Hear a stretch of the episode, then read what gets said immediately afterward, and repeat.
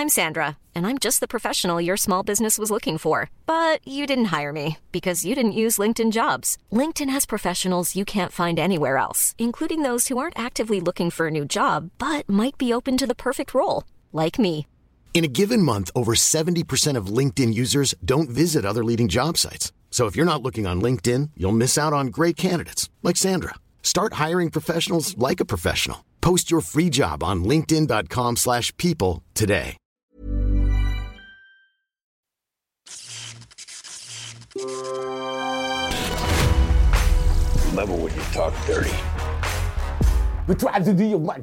Oui, donc Macbeth. Alors, je suis un peu l'archouma parce que je dis aux gens, euh, ouais, fait chier euh, que le film il sort direct sur Apple, euh, que ce serait quand même vachement bien de le voir au cinéma. Je sais qu'à la limite, il y a des, des gens qui font des projets courraient le voir au cinéma. Et nous, nous l'avons vu. Nous avons eu la chance de le voir pour des petites projets exceptionnels euh, euh, sur grand écran. Et comme un con, je pique du nez aux trois quarts du film, quoi. Je, m'accrochais au film en même temps. Ah Et c'est pas à cause du film. Du coup, je l'ai revu derrière deux fois. Et là, ouais, effectivement, c'est outre le fait que je n'ai pas pu apprécier à sa juste valeur la première fois le film, et je l'ai vraiment d'autant plus apprécié euh, dans les fois suivantes. Mais surtout, je me dis, ouais, sur la télé, putain, ce qu'on perd, c'est un truc de fou. T'es aplati, tu vois, sur la télé. Tu perds un truc énorme qu'il a dans le film, quoi. Bring it on.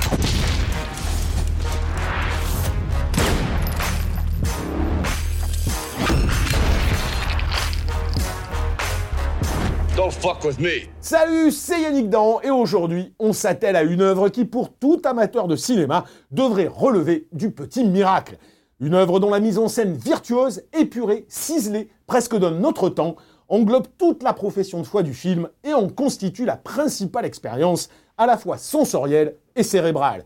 Je parle bien sûr de la tragédie de Macbeth, premier film réalisé par Joel Cohen, son son frère, et en même temps, dernier chef-d'œuvre en date d'une filmographie qui en compte pléthore et qui, avec Ethan à bord, était depuis longtemps marqué par l'ombre tutélaire des drames shakespeariens. Il n'est pas question ici de relancer l'épuisant débat sur la salle et la VOD, mais putain de bordel de merde S'il y a bien un film qui aurait mérité d'être vu sur grand écran, et non en discount sur la plateforme d'Apple noyé entre le rayon blockbuster en carton et le linéaire des séries télé faisandées, c'est bien cette tragédie de Macbeth. Tragédie d'une âme corrompue dont les allégories multiples pourraient tout aussi bien s'appliquer au destin du cinéma aujourd'hui.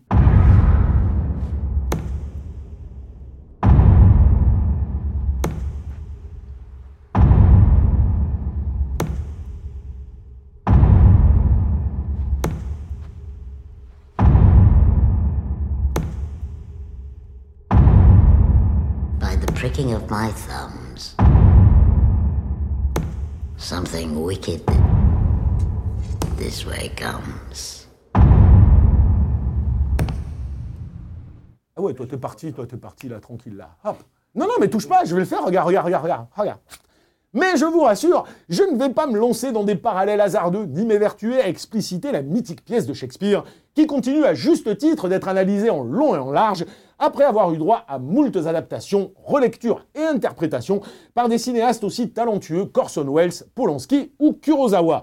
D'autant que Joel Cohen retranscrit fidèlement le texte de Shakespeare, si ce n'est quelques modifications mineures pour respecter sa cohérence à l'aune de l'âge avancé des acteurs principaux qui campent des personnages originellement plus jeunes. Un texte d'une beauté stupéfiante mais exigeant pour un film à la mise en scène confinante à l'abstraction qui, outre un travail monumental sur le cadre et la lumière, comme réflexion symbolique sur un texte déjà allégorique, a l'ambition de questionner le rapport entre théâtre et cinéma. Parenthèse, ça aide aussi d'avoir... euh, d'avoir Denzel Washington et Frances McDormand, parce que Frances McDormand, elle, m'a, bah, elle me bluffait déjà, mais elle me surbluffe sur le film.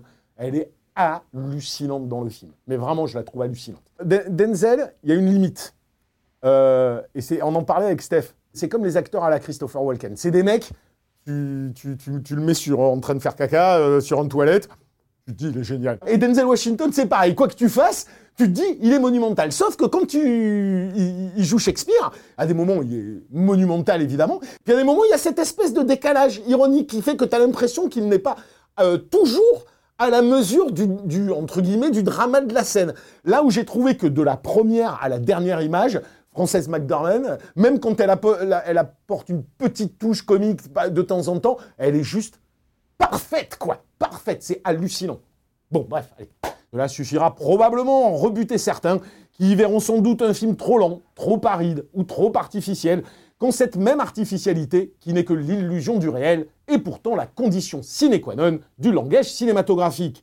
Dès le premier plan d'ailleurs, éternelle page blanche où se glisse subrepticement un vol de rapace dans la brume et l'avancée d'un personnage indistinct dans la neige, les repères spatiaux sont bouleversés, posant d'entrée la question du réel et de l'illusion, ce qui est la propre de l'art. Ce qui est la propre de l'art. La putana de su madre que la parillo. Ah putana Comment te dire, ça fait une éternité, ou peut-être même euh, depuis le dernier Frère à la limite, j'ai envie de te dire, encore que c'était pas mon préféré, mais que je vois, euh, que je vois un boulot euh, aussi, aussi minutieux, aussi méticuleux, aussi ciselé.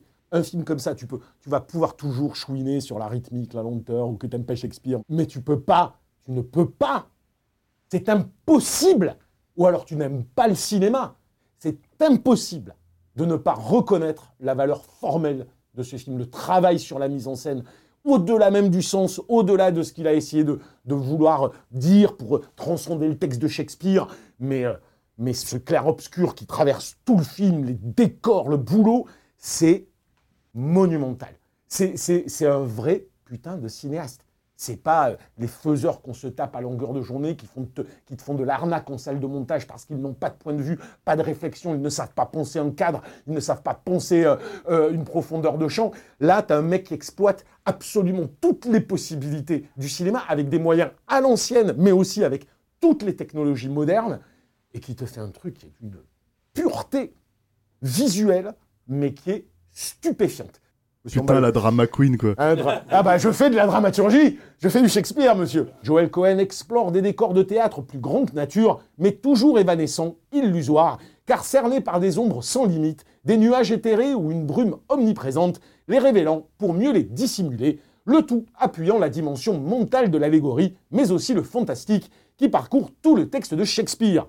Ça va beaucoup plus vite qu'une pièce de théâtre, et puis il y a même une dynamique. Tu as des scènes, pas appeler ça scène d'action, mais les, scènes de duel, les scènes de violence sont, euh, pour le coup, même pensées en termes de montage, vraiment comme, comme du cinéma. Mais là, là où tu vois le boulot monumental, c'est le monologue. Le monologue est un principe euh, de, théâtral, tu vois ce que, ce que je veux dire? Et tu as quand même plusieurs moments dans le film euh, où tu as soit Lady Macbeth, soit Macbeth lui-même qui, qui partent dans des logorées tout seul tu revois ce passage où euh, Macbeth, euh, il est face à une toile de tente et il est en train de parler tout seul, et puis il va s'asseoir, euh, et il se déplace de la droite du cadre, il va vers la gauche du cadre, la caméra s'avance, cadre le, visage, puis le dépasse, va sur la toile de la tente, la toile de la tente qui se fond avec le couloir, avec toute la dimension mentale que ça signifie.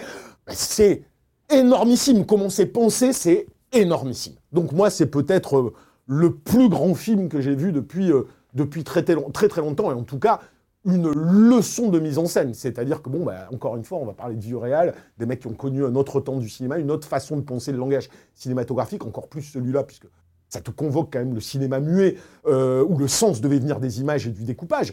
Mais, euh, mais un mec comme ça, voilà, il va, il va disparaître.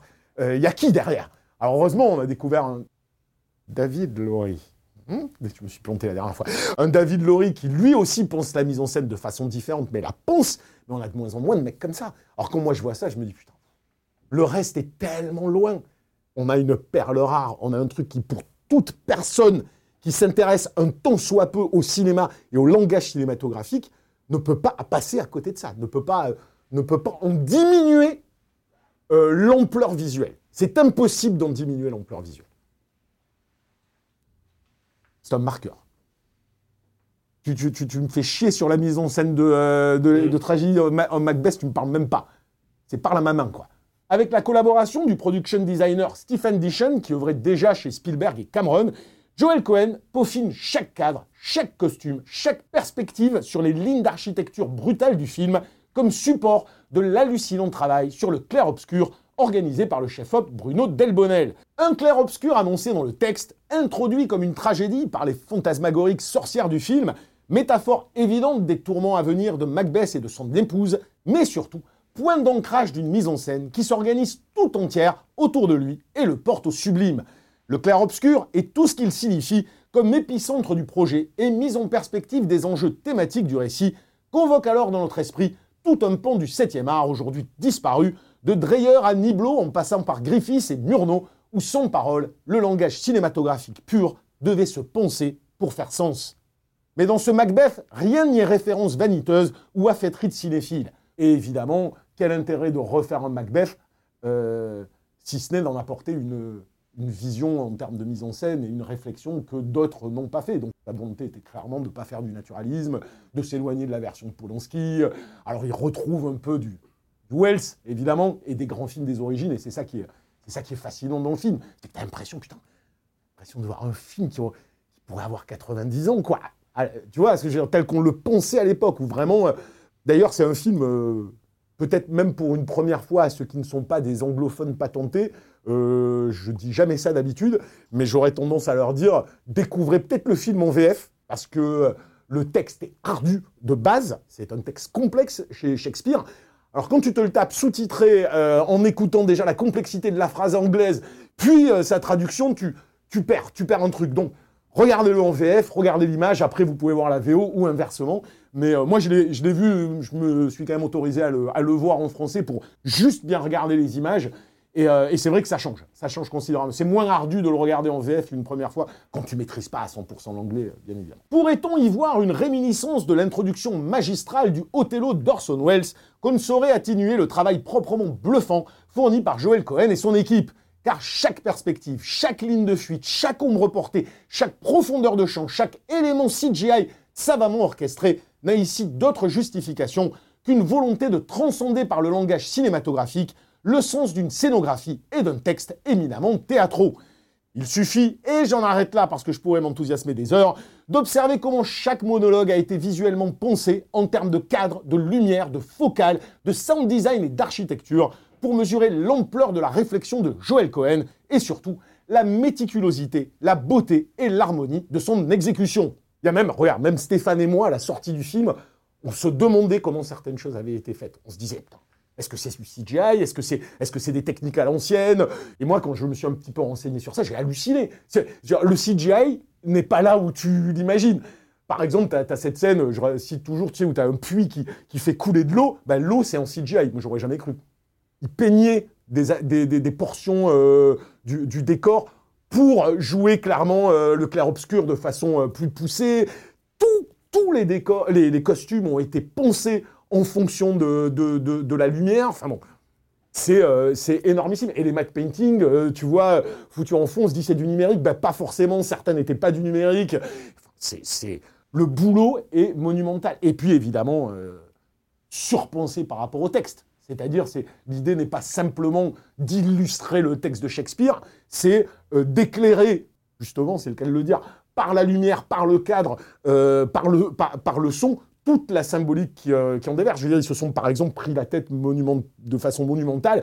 Premier monologue de Lady Macbeth, quand euh, elle découvre la lettre de son mari qui lui dit grosso modo je vais buter le roi et euh, je, vais être roi à sa place, bah, ils ont tout changé parce qu'il fallait absolument que le couloir ait une certaine longueur, que la lumière fonctionne d'une certaine manière pour traduire ce qu'elle ce qu voulait dire.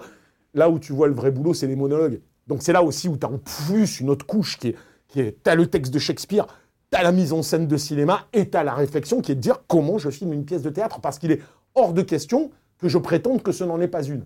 Donc en fait, quelle est la valeur d'une scénographie et comment le cinéma peut apporter quelque chose à la façon de penser euh, le théâtre? C'est quand même un film qu'ils ont mis un an et demi à préparer. Un an et demi à préparer. Euh, c'est Stephen Dishon qui, le, dit, lui-même en disant Non, mais euh, croyez pas que je suis arrivé en disant Ok, on va faire de l'expressionnisme allemand. Il dit non. Il dit Joël Cohen et Bruno Delbonnel avaient tout pensé. Je suis venu pour collaborer, les aider à mettre en œuvre, à exécuter leur, leur vision. Mais les mecs, ils avaient par exemple enregistré sur ordinateur l'intégralité des décors. Ils les avaient entièrement pensés sur ordinateur. Et Joël Cohen a passé six mois à se dire où il allait placer sa caméra, ce qui donne des cadres d'une précision euh, monumentale. C'est-à-dire, c'est le produit d'une énorme réflexion, comme on n'en fait plus aujourd'hui. Quand beaucoup de films euh, ont euh, un mois de prépa, les mecs, ils sont un an et demi dessus. Ça te, ça te, ça te montre le truc, quoi. Bref, j'insiste, la tragédie de Macbeth est un chef-d'œuvre comme on n'en fait plus. Et si d'aventure quelques passionnés réussissaient à le projeter en salle près de chez vous, ne soyez pas de grosses feignasses, éteignez vos télés et courez le voir sur grand écran. Et essayez de ne pas vous endormir comme moi je l'ai fait là. L'archouma. voilà, voilà, la minute Yannick Dan est terminée. Voilà, la Minute Yannick Dan, c'est terminé. Euh, je vous rappelle que vous pouvez liker, partager tout ça et que cette émission existe aussi en podcast et les liens sont indiqués, j'imagine, dans la description. Voilà, sinon on se retrouve la semaine prochaine avec un film que je pensais détester, mais que finalement je n'ai pas trouvé si mal que ça. Euh, ce sera le Dune de Denis Villeneuve. Voilà, allez, à la semaine prochaine. Ciao.